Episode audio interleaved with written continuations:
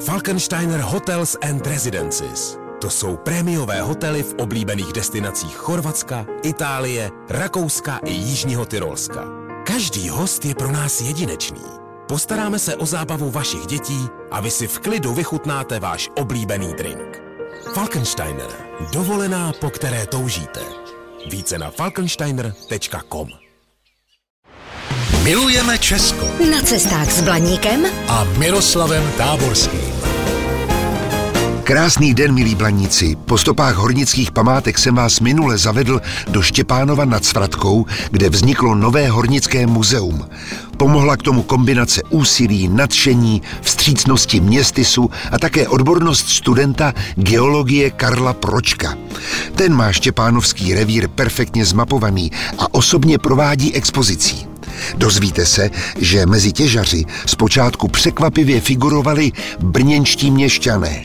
Střediskem hornického života se nejdříve stala osada Havírna, kterou nyní připomíná už jen zeměpisné jméno na mapě v údolí Záskalského potoka. Badatelé tam objevili zbytky zhruba stovky stavení. Hornina se tu těžila převážně ručně. Během šichty vydobil každý horník zhruba jedny necky rubaniny. Hlavními pracovními nástroji byly želízko a mlátek. Jeden horník spotřeboval za směnu údajně až sedm želízek. I tyto opotřebované nástroje můžete vidět ve vitrínách expozice Štěpánovského cechhausu.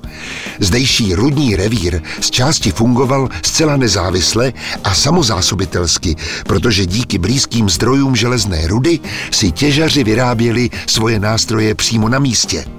Dokazují to nálezy železné strusky v osadě Havírna.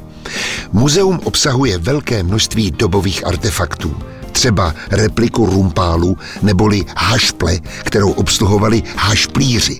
Pravdou je, že havířina byla od středověku privilegovaným řemeslem.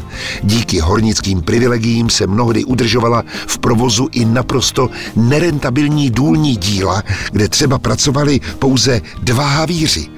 Proto jsou mezi exponáty i předměty, které si ve středověku mohly dovolit pouze bohatší domácnosti. Štěpánovský rudní revír však stále jen pomalu odhaluje svá tajemství. Příště se proto do Štěpánova nad Svratkou znovu vrátím. Zatím se mějte krásně a naslyšenou. Zdrojem informací pro tento pořad je časopis Na cestu. Využijte ho i vy. Pro dovolenou v Česku je ideálním průvodcem pomálu zalidněných, ale zajímavých místech. Více na stránkách nacestu.cz